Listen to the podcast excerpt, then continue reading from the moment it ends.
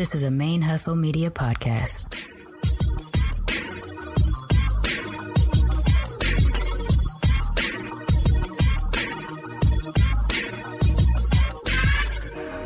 Hello and welcome to the show. My name is Jackie O, and you're listening to Militantly Mixed. Yo, this is Rashani from the single simulcast. And when I'm not making you laugh or making up parody songs, I'm kicking back, listening to Militantly Mixed.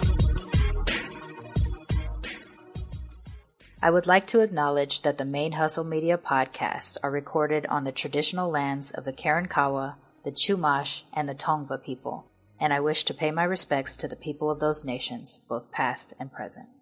Hey y'all, welcome to Militantly Mixed, the podcast about race and identity from a mixed race perspective. I am your host, Sharmane Fury, the busiest mixed race bi gender, bisexual, polyamorous, atheist, comic book nerd, cat mom, and two time Asian American Podcasters Association's Golden Crane Award winning podcaster in this podcasting game. This is episode 155, and I don't have a lot to talk about ahead of today's episode because I really just want to get into it. My guest today is Abdu, who is actually someone that I know in Meat Space, which doesn't happen very often. And so it was a lot of fun to talk to just someone that I know for the show. Uh, Abdu is my part timer at Gulf Coast Cosmos. He is a film student and a photography student. He is a manga nerd. Uh, he's of Jamaican and Moroccan ethnicity, and he's just a fucking delight. Like, literally, I have no other way of describing him besides being a fucking delight. When I met him a couple months ago, he just came into the shop as a customer and we chopped it up for like an hour and a half and then Byron came in and he liked him instantly as well. So we ended up interviewing him for a part-time position when we hadn't even started to advertise yet because we knew we were going to be hiring a part-timer for the holidays. And yeah, we liked him so much he got the job. So he's been with us for a couple months now and like I said, he's he's just a fucking delight and I, I think you're going to pick up on that when you hear his episode. So I really want to just get over into that. I do want to warn that it is kind of a heavy edit for me. So there's a few times when it may seem like it jumps pretty quickly in topic. Um, that's because we ended up veering off into shop talk a few times. Uh, naturally, we work together; it's going to happen, and um, and so I cut a lot of that out because it was like having a staff meeting on militantly mixed. Uh, so there are a couple places that there are slight jumps in topic, maybe not terribly, but uh, uh, it might be noticeable. The other thing is that I kind of learned something about myself in this conversation that I, I never realized before. And that is that, well, in Abdu's case, he is of Jamaican and Moroccan heritage, like I said. Uh, he presents as a black man. Most people would assume him to be, quote unquote, just a black man. Um, but, you know, he speaks Arabic. He's very much immersed in both of his cultures, uh, in addition to Americanness, American culture as well, because he's here and he was born here. There's a point at which in the episode that he he asks his mom about his uh, skin color and why he's not as dark as his father, and his mother gives him a, an explanation. And I didn't pick up on at the time that he didn't view himself as dark skinned, but that I did view him as dark skinned. Later in the conversation, I do I do say something about him being a dark skinned person, which he also kind of missed. We we talked about it later on. What I realized is that he doesn't view himself as a dark skinned person because he views himself in relation to his father's skin tone. I view him as a dark skinned person because I'm viewing him in relation to my father's skin tone.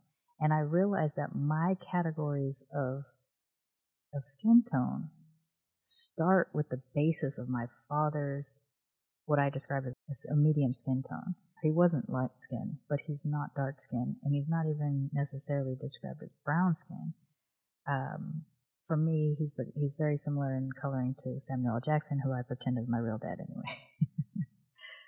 but I didn't catch this. I didn't know this about myself until listening back in the edit, and I realized I missed how Abdu described himself in terms of his skin color versus how I described him. So I mentioned it to him in the shop earlier today, and he he he totally missed that I did that too. But it was just one of those things, this weird kind of awareness that I ended up developing just in hearing back the episode. So it's really interesting, and I wonder I wonder what your guys' thoughts are about it too, because I didn't realize I did it until after I listened back. So Maybe it's nothing, but it felt like something when I listened back. Um, but yeah, I don't really have that much to say, uh, much more to add to the intro besides let's just get into it because I like Abdu so much and I think you'll enjoy his story. But that was just something I noted about myself that, you know, it's got me thinking a little bit about how I view the skin tone of people and how, in relation to how they view their own skin tone. You just gotta learn new things all the time. Uh, before I get into the episode, though, I just do want to remind y'all that Militantly Mix is a fan sponsored podcast, and it is with your support that we are able to keep this show active. You can support the show by going to patreon.com slash militantly mixed and sponsor as low as a dollar a month to as high as anything you wish. And there are different rewards depending on what level you choose. If you choose the $5 a month level, you will gain access to the video versions of the episodes uh, that you're listening to right now. In addition to that, uh, I was able to create a Cash App after all. So for the folks that don't like PayPal, um, well, if you do like PayPal, you can go to paypal.me slash militantly mix and drop some coins in the tip jar that way. Or you can go to Cash App and we just have a dollar sign militantly mix uh, if you want to drop some coins in the tip jar that way. Um, I didn't think you could make three Cash Apps because you weren't supposed to, like, Venmo kicked, like, closed my accounts because I had multiple accounts for the podcast and for um, my personal. Cash App didn't seem to do that. They accepted it. So I have a podcast uh, Cash App for Militantly Mix. I have one for Bird Comics, and then I have a personal Cash App as well. Uh, so yeah, I learned something new last week as well. Those are the three ways to sponsor the show financially. Uh, if you would like to support the show in a non financial way, the way you can do that is by subscribing to the podcast on whatever podcatcher you're listening to versus just going in and, and searching for Militantly Mix every time the more subscribers we have, the more those podcatchers will promote your show internally. So that is a great way to support the show is to just click the subscribe button. Uh, you can also rate and review the show, which helps also in terms of encouraging the podcatcher to share your show or recommend your show to like podcasts or to people who, if they like, if they subscribe to another podcast that's similar, then they'll say, if you like this, you may like Militantly Mix. And that is mostly based off of rating and reviewing and subscriptions. So that is a free way that you can support the show in a big way. Also, sharing an episode with a very specific person by saying, here's an episode of Militantly Mix that I think you would like, and here's the reason why. Most people will at least try out an episode if someone says, here's why I think you would like this show. Um, most of the time, if you just share a link, a podcast link, people won't listen to it or click on it. But if you specifically say, this is the reason why I think you would like this show, they'll probably at least listen to the first part of it. And if they get hooked, they'll stick around. So that is just something that I'm asking for this year in, in terms of trying to be more intentional about growing the audience. I'm doing the hashtags and the promotions in a lot of different ways, but really word of mouth is the way that the show grows the most. So if there is any way that you can support us by sharing very specific episodes with very specific people, that will help grow the show. Um, outside of that, I want to take a few minutes to beg for something that I want so bad but hasn't happened yet. Uh, I recently signed up for Pod Inbox, podinbox.com slash militantly mix which will allow you to go to the website and record a voicemail for the show. This is something that I can listen to directly or I can add it to the show. And I have always wanted Militantly Mixed to have a call in element. I used to have a paid phone number for the show, but that only got calls like once every six months. And I used to also tell people, just send me a voicemail via email. But that gets tough because the files get too big and people can't really send them to me. So this is a service that you don't have to do anything but go to the website and press record and it'll send the voicemail to me. We have four different categories to choose from. One is just general. So if you just have a random message you want to send to Militantly Mix, or let's say there was an episode that really meant something to you, you can say, hey, I really appreciated episode 153 and here's why, or shout out to the guests that maybe they, their story touched you in some way, shape, or form.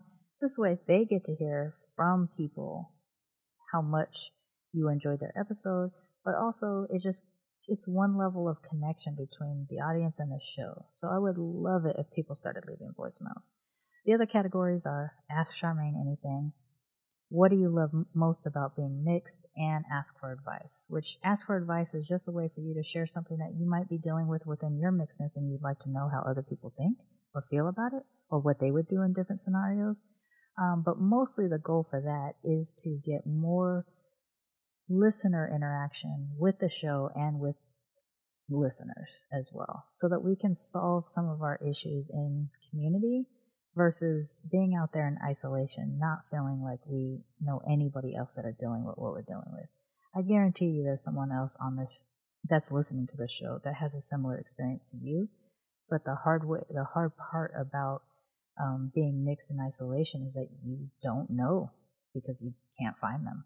Militantly Mix a way that we can build that community to find people that are similar to us, so so that we feel a little bit more valid in our identities um, and validation within our identities as mixed people is very common across any kind of mix. And this is one way in which I hope we can reduce that feeling for folks. So please, please, please, please, please, if you're listening to this and you've ever thought there was something you wanted to send into the show or let me know, or you, you have an email typed but you never sent it, or you slid into the DMs or you didn't slide into the DMs, wanted to, the new best way of connecting with the show is to go to podinbox.com slash militantly mixed and leave me a voicemail. It would make me super happy. It will make me super happy. I want this so bad. I guess without further ado, I ended up going longer than I expected, but without further ado, please join me in welcoming our latest cousin and a fucking delight, Abdu.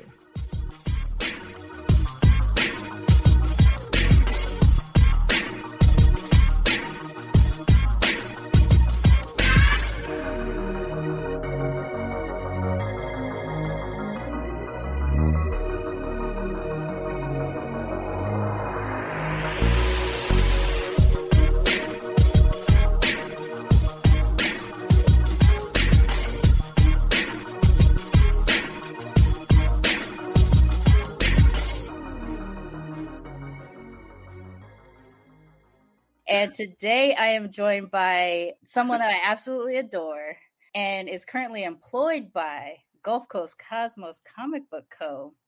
Yeah. Abdu.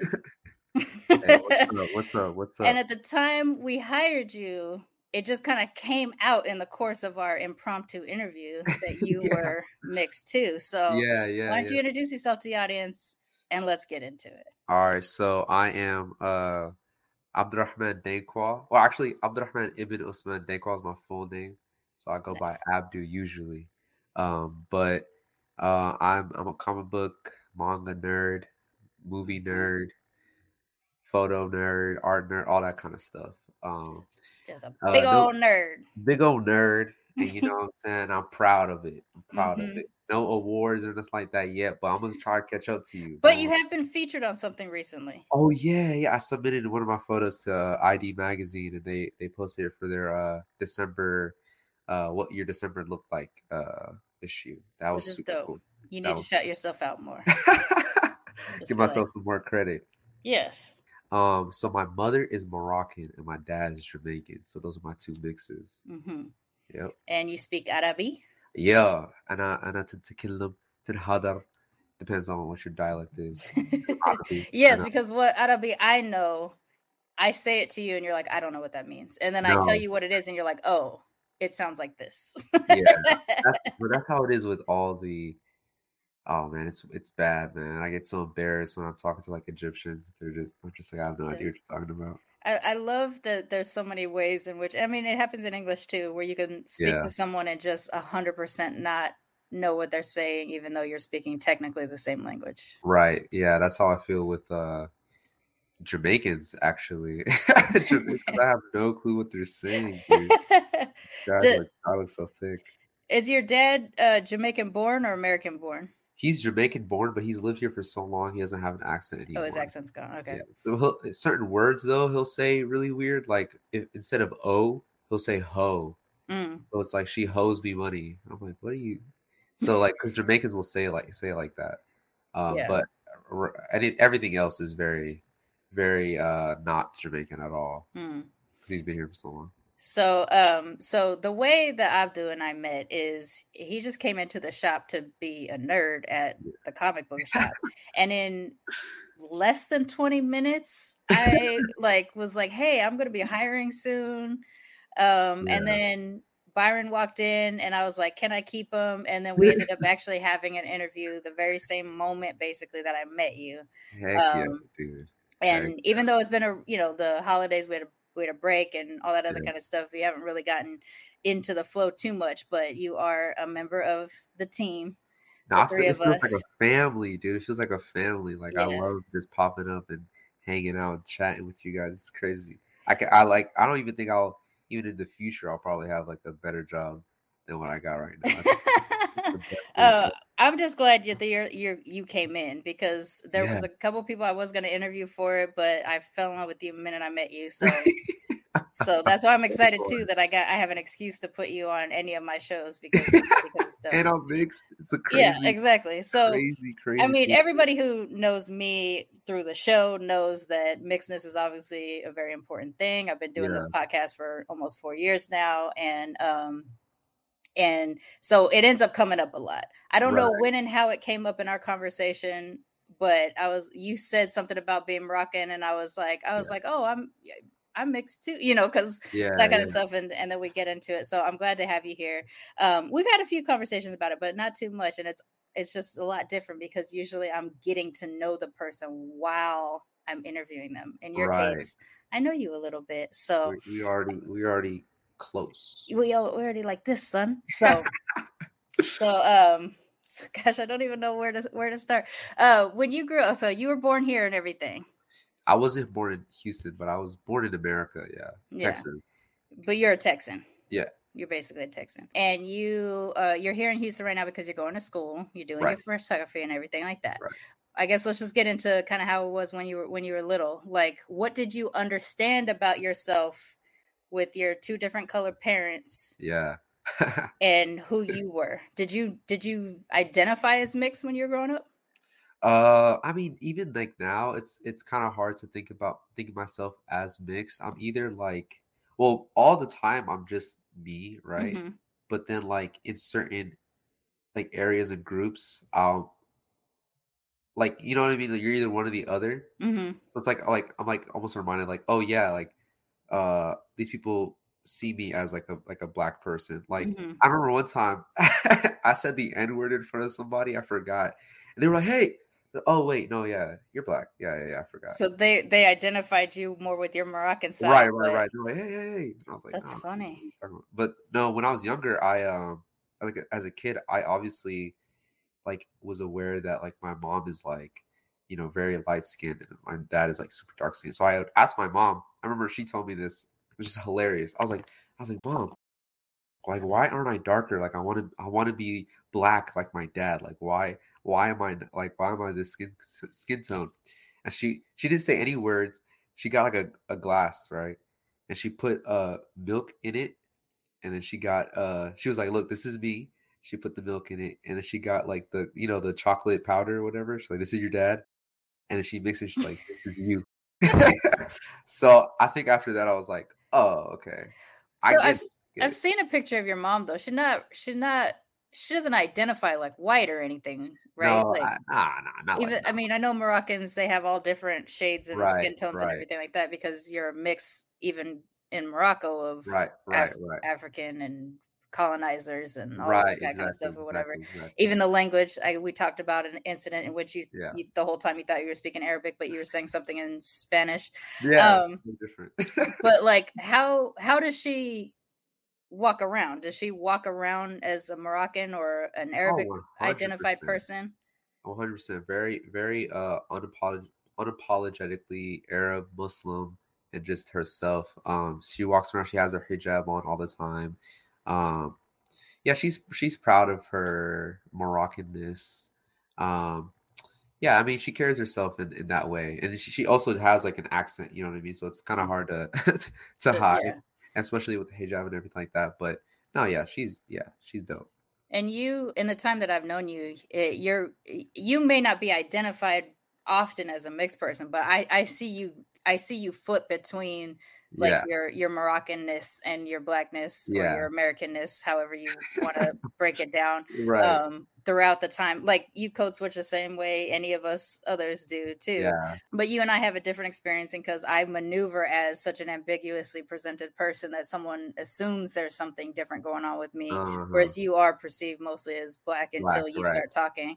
Um, and even and even with the Arabic you speak, I wonder if sometimes people just think you're like a black Muslim, and so they're not even identifying you with um, yeah, with that- Arabic. that has happened before. I think uh somebody was like like they were they were trying to be like considerate. They're like, yeah, black people speak Arabic too. Like that's totally normal. Like you know what I mean? It's it's we need to be more accepting of black people speaking and learning Arabic. I was like, no, no, no. Like, I, like- me, My- yeah, it's like I am black, but like I'm Moroccan, so it's like that's how I know Arabic. yeah. But they're like, oh, but that was nice of them. You know, they're trying to be trying to be more open. Well, you and I are from different generations, so the way you and I handle it is probably a lot different. But a lot of times, in my case, when someone's wokeness actually is invalidating, I need to take, I need to check that. No, Um, I, well, I, yeah, I didn't take offense to it. I, Yeah. You're, but you're also very sweet, so oh no, there's stop. that too. You're blush. But you grew up going back and forth, right? Like you, yeah, you grew up going back and forth. So. yeah, I did. Um, a, a lot of time. My parents are also uh divorced too, so that also adds an, another Mm. layer to like to everything. Oh, um, didn't know that. so going back and forth with my mom and dad, like it made my my mom. She's like, I'm surprised you know any Arabic at all, honestly, because she was like, I didn't I didn't really speak that much Arabic around you. I guess you're just really good at just picking stuff up and then like Mhm. going with it, building on it. And we we travel to Morocco pretty often, and uh and I would constantly ask questions. What does this mean? What does that mean? What does this mean? Um, but what what's really interesting to me is that I never like in either circles, uh, I never really feel like I'm less of like Arab or black. There was one instance actually where someone was like, "No, like in Arab culture, you are like you are the race of your father or whatever like that." right. That was this well last last semester. Somebody told Mm. me that. That was the first time I ever heard like Really? yeah, I was like, that's. I was like, no, I don't care what you say. well, I'm old. glad that you said that. Yeah. Um, so like there, there generationally, at least especially here in the states, there's different times in which you were identified at your racial category, no matter what you look like, was identified by who your father was. And there's a lot Really? of cultures in the world that do that too. So in your case, Jamaicans, from what I understand from people that have been on the show, Jamaicans are identified by who their mother is, but Nigerians are identified by who their father is. And so your father is Jamaican, but of Nigerian Descent. descent. And so you are literally fighting your identity based off of which parent is the Yeah, in that right? culture is dominant. yeah. And then um in in Arabic cultures, various Arabic cultures, because I guess I, I can't speak for all of them, but of the few that I know, you are identified by who your father is. On paper, like in terms of my birth certificate, I am black and Japanese because um, of the two browns, basically. But because my dad's name is listed first on paper, I'm black before I'm anything else. But also culturally, I'm black before anything else because that's how I was raised. right. Um, so in your case, I imagine, depending on where you live in the world, you might be viewed more yeah. with your Yeah. dad's identity than your mom's. Which is strange because whenever I'm in Morocco, it's that's never really the case. Like, like I never feel, in the best way possible, I never feel black in Morocco. Right.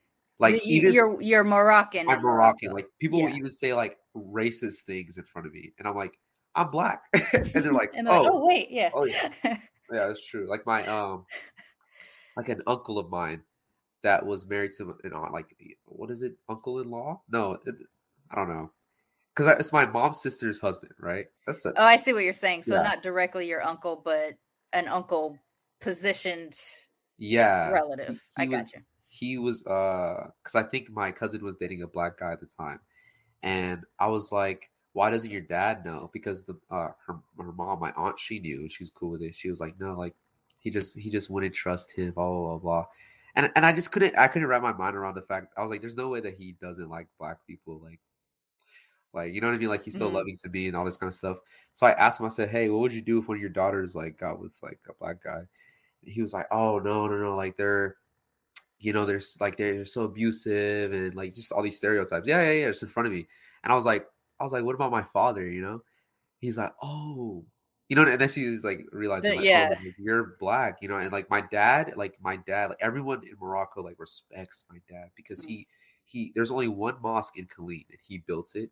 Mhm. You know what I mean? And he's like, he's like always showing love and like, you know what I mean? Like all these stereotypes just out the window. You know what I mean? So Mm. he was just like, oh no no no, not you, obviously, like not your father. But like, did that feel like one of the good ones?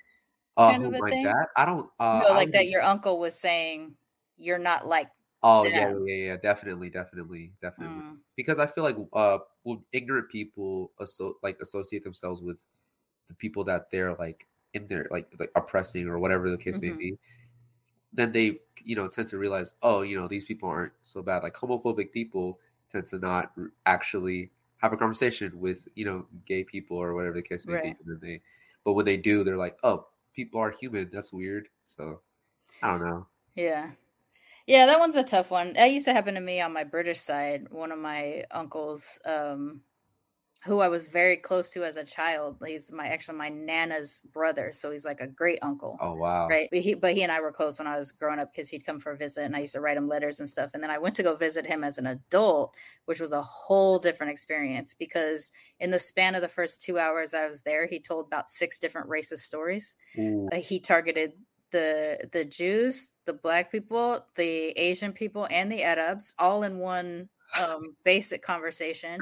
And there was times when I was like having to go like you you do understand that I'm from the black side of the family. Like like you know this. Yeah. You've come to visit, you love my dad, all this kind of stuff. And it's the same kind of thing. And so like after that experience, I couldn't even write letters anymore because I couldn't get out of my head the racism, you know yeah, dude. and how resistant he was to it because basically like it was even down to the case of like having he used to have a supervisor that was black and if that supervisor ever told him what to do he would cuss out the supervisor for being like i'm Oh, a white man Really? yeah so he's telling me this story as, as if it's a heroic story and i'm like uncle you know that i'm black right like oh my god. And and so i think after that that that for me that experience of like oh no your family is one of the good ones except for your grandfather which is the reason why you're black like that whole thing makes me feel like i i really struggled like i couldn't really keep up the the relationship after that um Yeah. he's since passed away too and Oh, and but before yeah. that there was sort of this like angry letter back and forth situation of like how could you just after all these years not talk to me and i was like how could you not identify your racism and and in fact just tell me i you're not racist when you literally told me all kinds of racist things Right, time when i visited you you know? So i i couldn't i severed that relationship because i couldn't i couldn't fake it after you know? Like Right. I, I i at that point basically had no more interest in him as a person. Yeah, no, that's Um, because he was already resistant to even believing he was racist by saying that kind of stuff. So I think that that that's tough when it's happening in your own family because like yeah, these are people that you love, but you when you learn like oh, if I wasn't related to them, they actually wouldn't like me for something completely having no, Yeah, no yeah, I'm outside of the choice of this, right? Right. Like I I was I was made this way. Um that that part is a bit tough. Yeah. Um so oh yeah, I I'm sorry that that's that that happened. It's all good. Uh, I think they divorced actually, so it works great. Yeah, so ex ex uncle, I guess. Um, ex uncle, that's fine. yeah. Uh, yeah, no, that that kind of stuff is tough, and with as families intermarry too, it, or like you know races intermarry and stuff like that, it gets a lot complicated because you could you could always be adding someone into the mix that yeah. that yeah. not true. isn't for you. That's Um, true. so that's rough. But in terms of just like your day to day identity, I know that you do kind of default with more like I'm Abdu, not necessarily Yeah. my my categories or whatever. But are there things that make you feel very like Black Moroccan or you know like that you can hybrid things up together to feel like a complete this is all my cultures coming together in one thing is there like a food Mm. or an activity No, it's either it's either one or the other. Usually, Yeah. if I'm if I'm oh, I'm like aware of it, it's like usually usually I carry myself like mainly uh, like as a black man, you know, through life. Mhm. And then like, but then like, there's like that. I don't know. It's like uh, I don't know how to explain this. That Arab, just you know, mise en I don't know. Yeah, yeah, yeah. Mise en essence. scène. yeah, yeah, yeah. Film student. Um, nerd words. uh, No, that makes sense to me. I mean, I think I think a, a a lot of people, like in my case, because I'm not perceived necessarily as black by non-black people. You know, if they're if they're not looking at me or something like that, that um that's why it comes out so often. Of like before you get into any nonsense in front of me, black Japanese. Don't yeah, yeah, yeah, yeah, yeah, yeah. that yeah. being said like i i grew up predominantly in black communities around black people um and i feel more comfortable in those spaces than than outside of it but looking the way that i look i would you know on the surface think that maybe i i would fit more into an asian space but i never feel less japanese than when i'm around japanese people Yeah, that's crazy, dude. What? So dude, that sucks, man. That really does suck. it- yeah it's a really different like does you and i have a totally different experience Yeah. which i think is is fascinating like this just goes to show people who listen to the show like how much you cannot pin down what mixed experience is because depending on how we appear we could be totally Right, different i'm typically really accepted in blackness on occasion not but not enough to where I where i would say for me i'm not black enough for black people i'm not you know like or i'm not asian enough for asian people which is usually like the biracial kids plight of not being enough of one or the other. Um, um i don't experience that because i tend to be really accepted even though i'm ambiguous presenting right, except when i'm in an asian space right, in which case like actually well i'll even correct that in a japanese space i'm not japanese enough. In an asian space i'm getting there. I'm finally getting to be asian enough in asian spaces because i do a lot of um, black sol- asian solidarity work. And in those cases they're set up for the crossover of like black and asian people actually need to unite against you know white supremacy against all these things or whatever. So in in spaces where now somebody has an asian identity which is very specific to america i think um because we're not asian back in asia we're asian when we leave asia. Right. um so if i go to an american asian american space i'm asian enough. If i go to a japanese space i'm not japanese enough Um, so that's that's the difference I think between what you experience and what and what I experience. Even though skin tone wise and things like that, I Right. might look a little bit more like them. yeah. Although in the face I don't.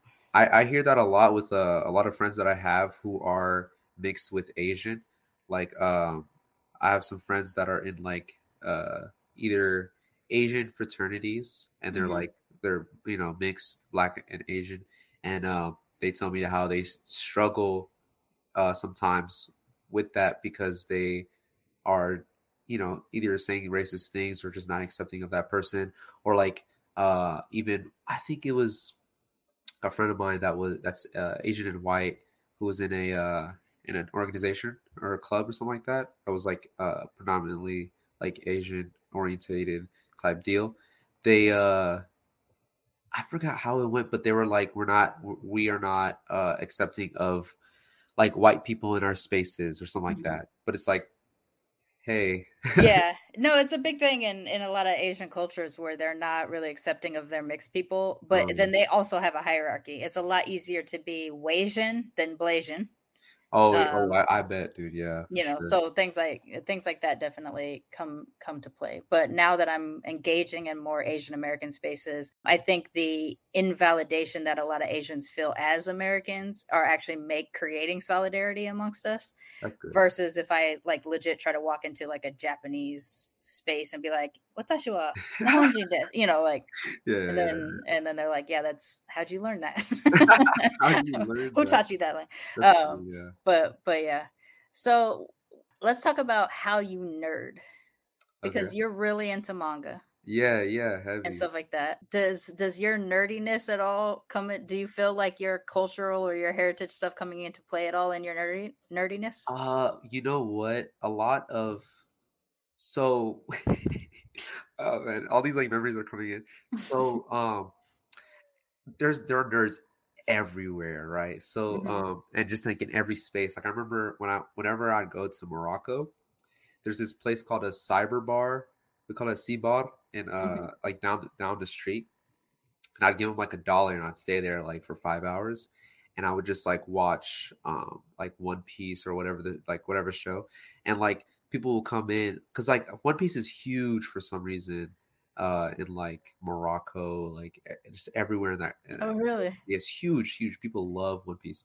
Do And, you like- listen to it in in Japanese with Arabic subtitles or Arabic no, no, no, with? no. I I can't read Arabic that fast. I can read Arabic, but like I'd have to. Man, Arabic's hard, dude. I- same. My Japanese is. It's, yeah, yeah, yeah. So no, I I watch it regular, you know, on my anime sites or whatever. Um, but like then there's like, oh, you're watching One Piece, like, yo, like let's chat about it. And like I'll be in this like conversation with this guy about like Naruto and like da da da da da.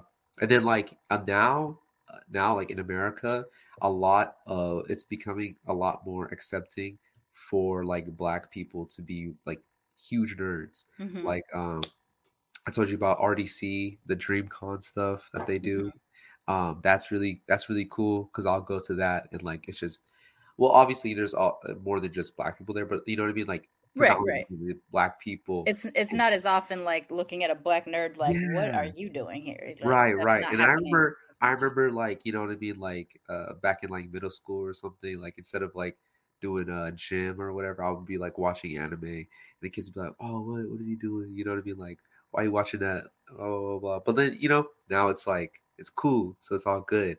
And so like more people are are willing to come out and uh be like yeah i am a nerd and uh, you know i'm i'm i'm okay with that. And so it's like all these black people and it's super dope. So yeah i feel like in every like in every race in every you know part of the world is going to be a, a nerd you know what i mean? So Yeah. yeah, I, I it, it's cool to navigate through. It's definitely a different time from when I was growing up because like being a nerd was not okay. Being into comics was not okay. yeah, um, yeah, yeah. Meanwhile, come to find out as an adults, we were all reading comics. We were just keeping it secret from everybody because we were trying to be hard and shit like that. yeah yeah yeah But well, one place I could get a pass was in anime and manga because I was a mixed Japanese person. so Oh, word. so they would be like, "That's not nerdy. She's just being Japanese right now." yeah But if if they knew that I was like collecting X Men comics or something like that, it, or Batman or whatever, it would be like, "What? What's going on?" So my other show, Blurred Comics, with my with my my podcast partner on that, we were friends since we were eight, but we didn't know that the other one was reading comics. We kept it a Well, secret yeah, from each yeah, other, yeah. right? So like we're learning that, you know, well, we know it now, but we've been learning that about each other for the last 10 years or so. So like I'm excited now that you can exist. That you by the time you walked into Gulf Coast Cosmos, you were already a nerd. And I didn't, you know, like I wasn't influencing your nerddom in any way, shape, or form. You just rolled up a nerdy. But another great thing about you is because you're up to the more modern manga and anime that's happening, yeah and I only know the shit from when I was growing up. I don't have to work that hard right now. Right, right. because I could be like, Abdu got you. yeah. Yeah, and even my like- friends, dude, they'll be like, "Yo, tell them about this one. This one's coming out. This, this, and that." Like, I'm actually reading. Uh, I got my books back here. I'm reading this one, or I'm going to start reading this one. It's called Good Night, uh, Punpun. Don't know, okay. my friend put me on, and he was like, "Yo, you guys need to have this in the shop." So I was like, "Let me, let me give this a read and see." Nice. But yeah, yeah, yeah. So yeah, No, yeah, you're expanding my horizons too because I I wasn't I like I was pulling together things based off of what people were talking about in the shop, you know, because that is actually something that's been happening. Is since we opened the doors, there's been a lot more black nerds that are into anime and manga that are like, "Do you got this? Do you got this? Do you got this?" I'm like, "It's going on the list." yeah, you know and and we're starting to build that that section up a little bit more but i'm really glad that you're there because the research i don't have to do yeah, yeah. It makes it because i'm still i still easier am into more on both books. sides. Really. yeah no it's it's it's I, I don't know. I enjoy you. Oh, i have i have enjoyed you the whole time but i'm but i'm also i'm not gonna lie i also really love that you're mixed too just because like i get it. I know that you're seen as a black boy and all that kind of stuff like i get it. I understand. Yeah. that being said the amount of times you interchange between your english and your arabic like makes me feel a kind of way i appreciate it i do it mm-hmm. too with my japanese so like to know that I'm not alone in it or that I'm not always the mixed one. You know, like yeah, yeah, I mean, literally yeah. I am. I'm I'm branded. Like I'm out in this world on these mixedness streets and shit like that. So like people know me as as mixed Auntie Mane. Like I get it. I understand. I branded it. I understand. yeah, yeah, yeah. But I just enjoy that you're present and that maybe there's not a whole lot of learning that ne- people need to do by here. Yeah. Like, oh, that's just Sharmane being mixed right now talking about mixed shit because I actually got someone else that like understands what it's like to code switch between cultures. Like. Exactly. Yeah, you got somebody on your team, and on top of that, I'm Muslim too, which I feel like because a, a big thing of that you uh, talk about is how we want to reflect the community. And I think Houston has like the. Did I tell you about how like it's, it's a huge like Muslim population? How like when I came here, I like I, I saw some guy like Walmart or something. He had a name tag. It was like an Arab name tag. I was like, "Oh, Sam, like, are you Muslim?" He's like, "Yeah," and I was like, "Yo, Assalamu alaikum." He's like, "Oh, alaikum salam." Anyway, your total is, you know what I mean? They, they're just like because They're they're, everywhere, you know. So it's Oh, because you grew up where you probably were in the religious minority, but now you're. Yeah. seeing that you're actually finding people more often. yeah, yeah. I remember I used to like keep it a secret almost that I was Muslim. And I'll Mm, tell like in elementary school, I'll tell like my really close friends, like, yo, I got a secret, like I'm actually Muslim.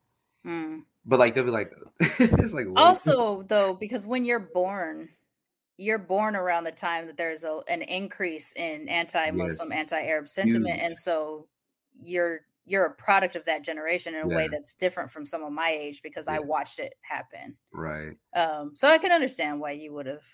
Yeah, no, because I. I remember when I was younger, I thought like, because you know, when when you go to the mosque and stuff, they're whatever I'm being taught at home and stuff, it's like always like here are these peaceful things, here's our values and all this stuff. Hmm. But then it's like I'll go to school and we're talking about like 9/11, and I'm like, that's you know literally impossible. Like, how is that even like we like we would not do that. Yeah. So then when I was younger, I thought like, what if like when I turn 18, they're gonna be like, all right, we actually got a secret. Oh, You know what I mean? Like really? this is what's really going behind the scenes, and we just got this front. So like I was like paranoid. really? Oh my Yeah, gosh, yeah, I didn't yeah. even think about that as a possibility. But no, it makes sense. it's all peace, you know. It's all like all love and all brotherhood, and I'm like, dude, this is this is not matching up with what people are saying at school. So it's like, what, like, what's like, how is that possible? How is what's really going on? Right. Because uh, because like Christian fundamentalism is not treated like that here in the United States. Like Right. literally most of our major domestic terrorism situations have been white guys that read like the Turner doctrines and all that other kind of shit and nobody ever checking all Christians on right. the basis of the actions of this Right, one guy, yeah. right? Whereas literally anybody who is of even remotely Arabic looking, so Yeah. not necessarily Arabic because racism, for whatever reason, they don't understand who they're racist against. Um, and so, like the amount of people that are like South Asian and getting attacked because they think they're Arab because they can't distinguish between the difference between Islam and Right. ethnicity. Like, yeah, yeah. Or even But, like, like- Sikhs when they wrap their heads. Right. Yeah. Like Sikhs were getting beat up. Um, Yeah. Hindus were getting beat up. Anybody that was not necessarily Muslim, but Right. was brown in a way that was distinguished as non white, I guess, American. Yeah. They would hold every Muslim, every Arabic person, every South Asian person, every Persian person up to the standard of Exactly. answer for your religion your religion did this to us Yeah. when when we have far more christian domestic terrorism i think here um Exactly. But you know whatever i mean even here in texas there's several cases of like non non arab but pakistani people that were attacked Wow. they weren't there they were just they're just living their lives you know Right. um so that that is true so i understand i understand why that would happen but that actually is really crazy because that's a different form of religious trauma that's not like Yeah. that's just a fear of what could happen What could happen? Yeah. Yeah. Yeah. um and it's not and it's not even uh I thought it was just me, but then uh there's this show called Rami. mhm. Um and like in one of the episodes he has like this fever dream where like Osama bin Laden's like uh basically or or no, I think like his parents like were like, oh like this is this is our plan, this is what we're gonna do. You know what I mean? So I was like, Mhm. oh well, I like I'm not alone in this. i have not seen this but i heard it referenced on a podcast called king of the world check it out. and they the it's called King of the World because the the guy's name translates into King of the World. Oh, Um, and he was talking about like his experience as as basically being held accountable for 9-11 on on 9-12. Like he went to school, he's a high school kid, he went to school and three white guys walk right up to him and say, what did your people do? And so like the way he was treated over the course of the next 20 you know years post 9-11 um, always tied back to 9-11 in some way shape or form even though you know he was just a high school kid in massachusetts that Yeah. yeah, happened to be muslim but you know that kind of stuff so it, it was really good it's a seven episode podcast highly recommend it Wait, um, what's it called again?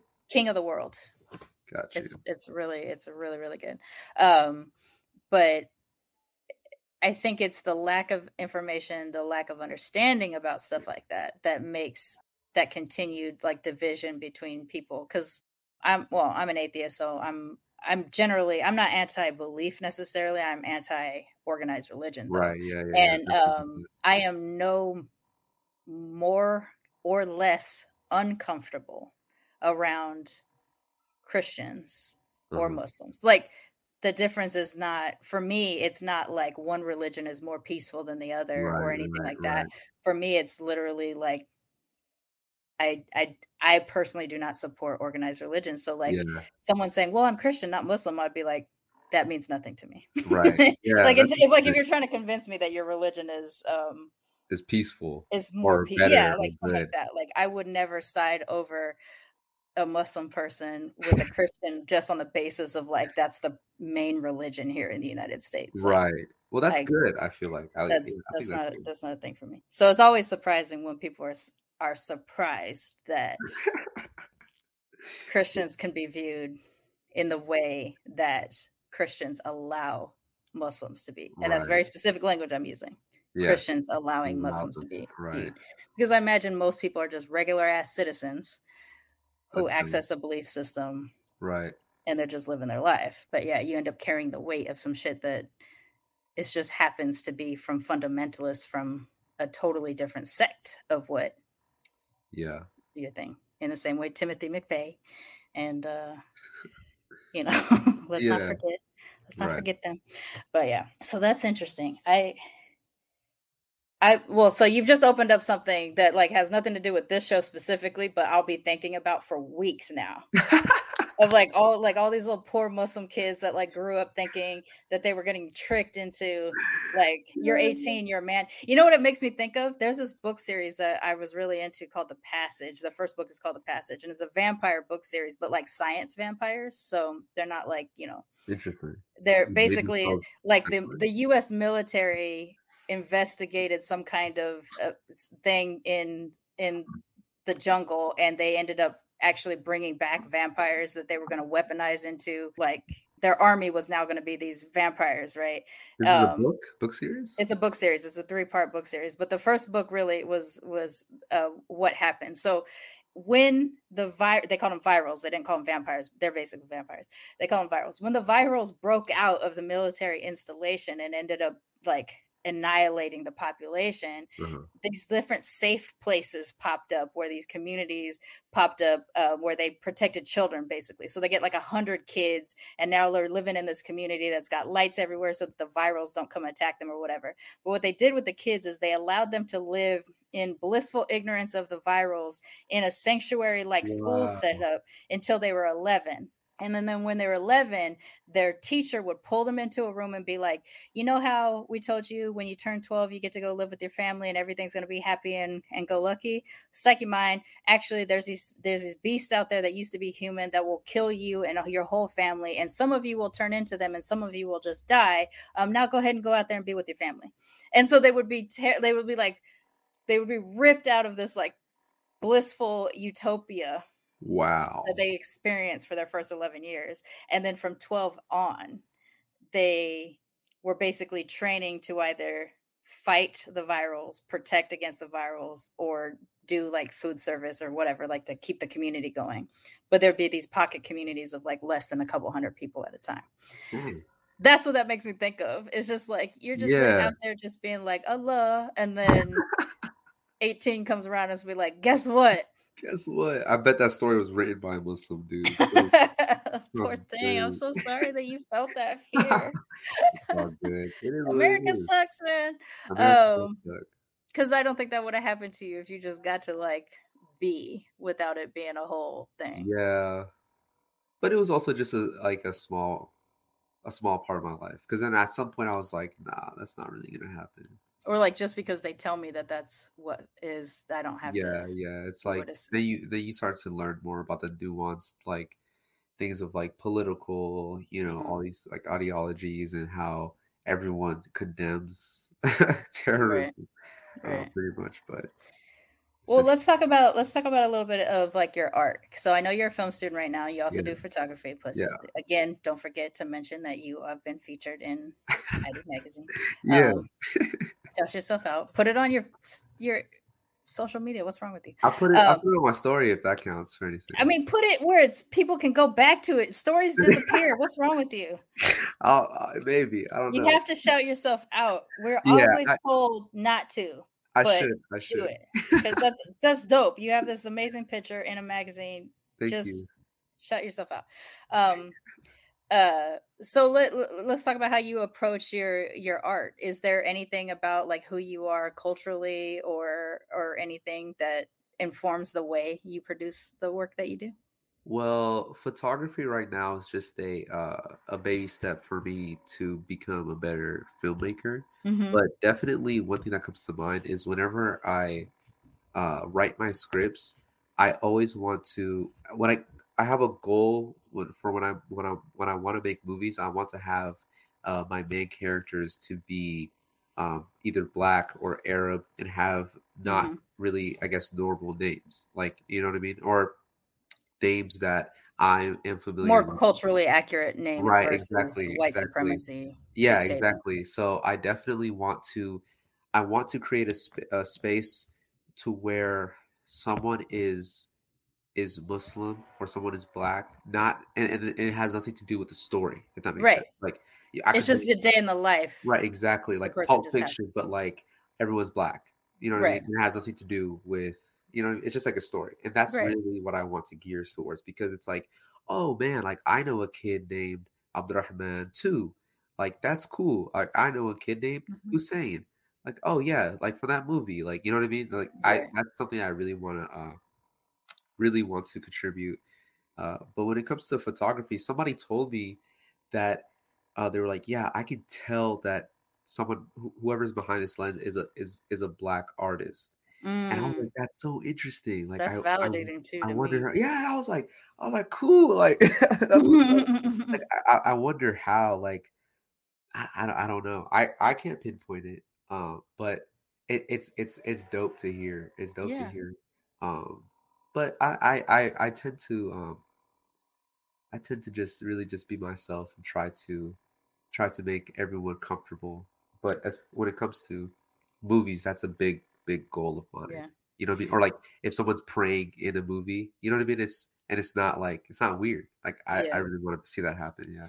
that's always been something like I you know I went to film school too and that that I I basically wanted to be like the mixed femme Francis Ford Coppola.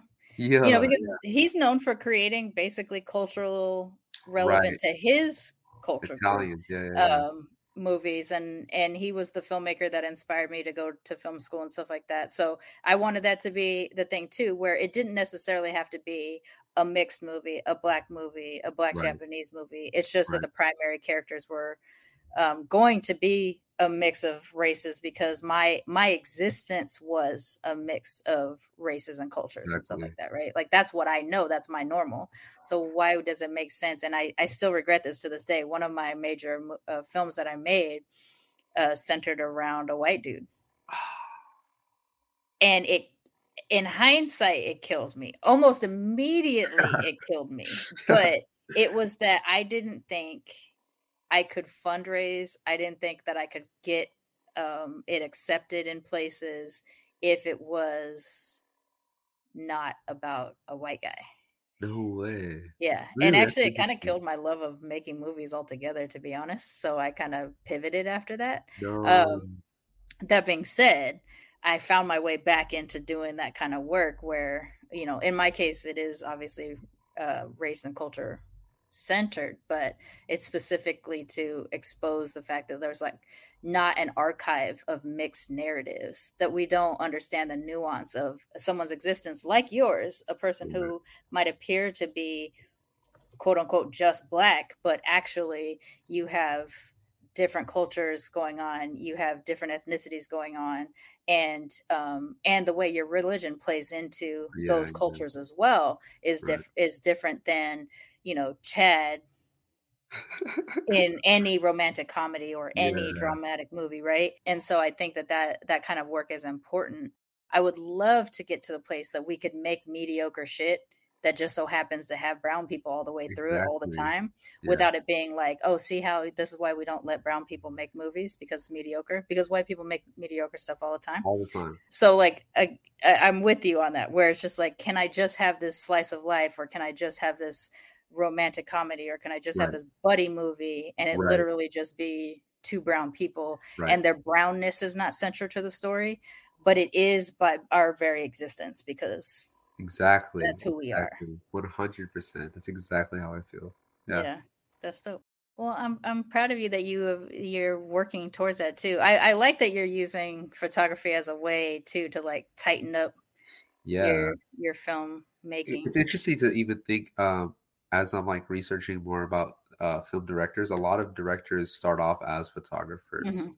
and then move their way up, and it makes sense because more accessible yeah, that that also is a big reason why because it's it's e- it's easier and cheaper to make a good photo Mhm. than it is to make a good movie.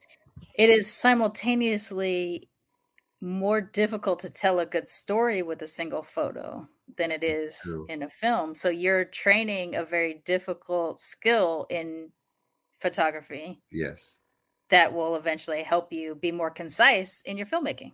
for sure. I didn't even think about it like that actually. That's Huh. that's why you got Auntie. Period, the right? main, off the main. That's That's what's up, man. No, but I don't know how. I wonder. I, I, like I think about that every time I, I shoot. Now he says I can tell that there's a black person behind this lens. I'm just like, what? Like, that's awesome. That's like a little mantra that you can always Yeah, yeah. to go in and inspire. I love that. I'm glad someone said that to you. yeah, That's dope. it's super dope. I, I, I don't. Yeah, I, I got to think about it, man. um well one day is going to explode your brain is someone's going to be like oh my gosh that's clearly a moroccan black guy telling be that crazy. story But oh no, that's a Moroccan Jamaican uh, artist right there. I can just right tell there 100% based Um, off that photo. yeah That'd be, that's that'd be the- wild. I'd be like, you're stalking me. There there was a moment for me that I I replay all the time in terms of my first like major like my almost my whole identity was validated in one gesture is I went to this um hafu event. Haf, hafus are what Japanese call mixed people. Um and, uh, yeah, it's it's English it's half Yeah, but yeah, in. Japanese pronunciation hafu. It's so um, I went to this event and there was this black Japanese professor across the table at this lunch and and um, so a person introduced me to to him and she's like she's black and Japanese too. And he gave me the Wakanda salute followed by a bow. Combo combo move like just like boom boom like just That's it was the most validating moment of my entire life. So cool. like if he just figured out a way to work in like a bisexual flag we would have been done. Um, yeah, exactly. yeah, like so this gesture forever is my like that is that's my that's the way that I do it because that is that is I might have to steal that, dude. That's actually It's dope, right? Super dope. Feels good. Dope.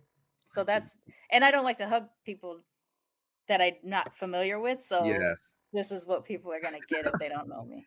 Facts. Um, it's pretty dope. But we're coming a little bit close to the end. So before I ask the question that I ask all of my guests, okay. I sometimes ask my guests this. You've already said no, but I want you to think about it really, really hard. Okay. is there not a single food combination that you have eaten or would be curious about eating that would combine both of your major cultural influences? I said no one- to this. You said no, and at the beginning, I was like, "Do you have a food or a thing that makes you feel like it combines everything?" And you were like, "No," but maybe you didn't hear me say food. Oh yeah, I did not because now I'm starting to think about all these foods. I would love like so Moroccans we make uh food called couscous and Mhm. it'll have chicken and veggies and then they're like it's like a grain pasta thing. It's like a tiny little. I know couscous. Remember, I'm also married to half a. Oh, that's right, exactly. but I I would oh my god I would die for uh jerk chicken couscous. Mm. Like I was just thinking about, I was like, "Ooh, what would I really? Why haven't you tried it? Like let's I just thought it. about it just now. Yeah. Now I'm gonna. I gotta. I gotta. Well, cause I, I don't even know how to. Couscous is kind of. It's not hard to make. You just need certain tools. Yeah. So I'm gonna be. I'm gonna go back home and try to learn how to make jerk chicken so that me and my mom can make jerk. chicken. That'd be. That'd be dope. The day you do that, I need you to FaceTime me or call or I'll something. Like I.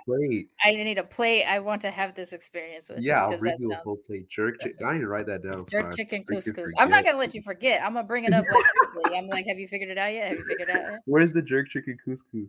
You know what I'm saying? We do also have a kitchen in the shop, so desperate times. Kitchen. You know, that's a that's a stove. That's a that's a stove top right there. Oh yeah, dude. I'm so like. Maybe we just go in on a Monday or a Tuesday when no one's there and we sit there and try to figure this meal out together. All right, so let me now ask you the question that I ask all my guests since we are coming to the end. Um, because this accidentally just turned into a staff meeting. So um See, this is what's so different. Like the flow is so different when I actually know the person in, in so real life. It's weird. Um, okay, so what I like to ask everybody because sometimes people come through their mixedness through trauma. Some people come through it with a lot of invalidation, um, and not all the time. But I like to end on the question of what do you love most about your mixed identity, Ooh, huh. about being mixed? You know? You know what? I don't know if I don't know if this is like a, like a love thing, but like some the first thing that came to mind is I actually enjoy the fact that I can um seamlessly uh blend between the two. Mhm. because if I tell a person I am like Arab, they're just gonna they're just gonna think that I am like both my parents are Arab, but it's just that like we're from like a southern southern region or whatever country that we're Where there are black right. Arabs and So they're just like I think that's that's why I never really feel like out of you know a certain group I see. And so um but at the same time since i am looked as black first it's a lot of fun to take people off for like like a swing like you know like they're just like whoa what when you speak some arabic and they're just like how is that even possible that you're doing that right now Have you ever pretended to not speak English and only speak Arabic to someone because they I- they approached you problematically? I could not only speak arab no i could not pull it off Well, imagine or if you they're coming at you with, in ignorance and they don't actually speak Arabic. You could literally just speak all the Arabic you Oh. know. you mean like with like a, like a white person or like just an ignorant person in general Like if anybody tries to devalue you in any way, and you're just like, I don't speak English, but you're saying it in Arabi. Nah, I haven't. I, I don't think I have that level of confidence yet. I don't think I can do that. I'd be, I'd be nervous. I'd be stuttering. Well, they might not know though. yeah, I know, but I you do still feel like, understand how ignorant English speakers can be when they Yeah, hear other languages. oh, oh, uh," and then they probably even make fun of me more. Like, can't even. You don't even know what you're saying right now. I mean, in Japanese, like the you know filler words like um and stuff like that. Like in Japanese, it's like ano ano ne. Uh, you know, like you, you throw a couple ano nes in the middle of something, and then you just like piece together some sentences that you Yeah. might know. If I looked more Japanese, I would do that shit all the time. I'd be like, "Demo mara jozo ja arimasen." Ano ne. Ooh. Watashi wa yonbon ni ichi nihonjin. And what I basically just said was, but I'm not very good yet with a couple of anones in the middle, which is just filler, kind of. I mean, it, it means like we get it.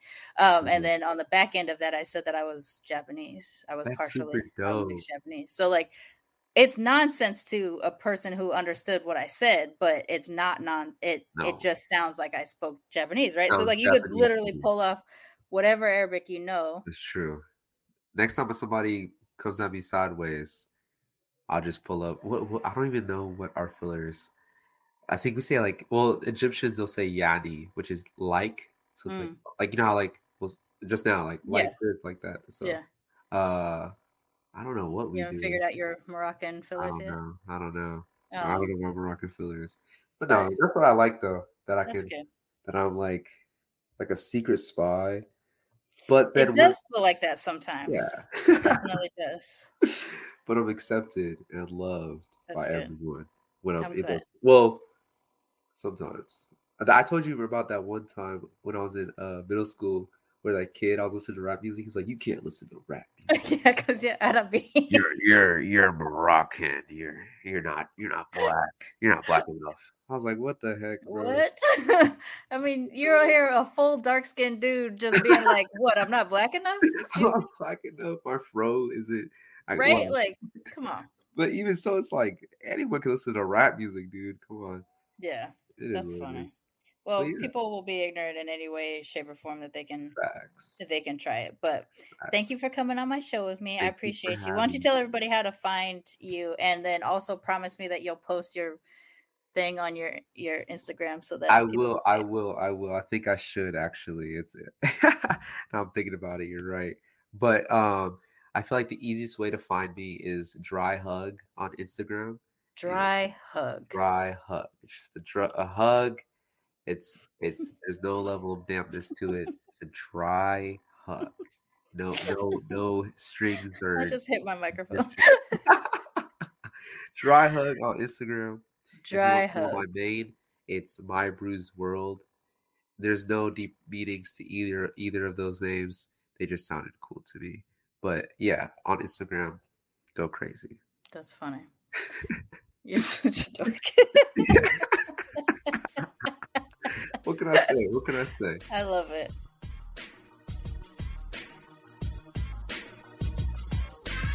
Militantly Mix is a ManeHustle media podcast, produced and hosted by me, Sharmane Fury. Music is by David Bogan the One.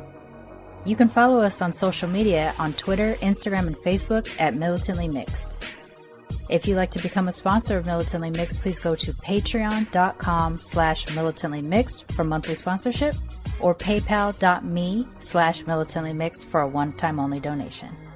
And if you like what you hear on Militantly Mixed, please subscribe, rate, and review on iTunes or wherever you listen to podcasts. And don't forget to be your mixed ass self. ManeHustle Media. Turn your side hustle into your ManeHustle.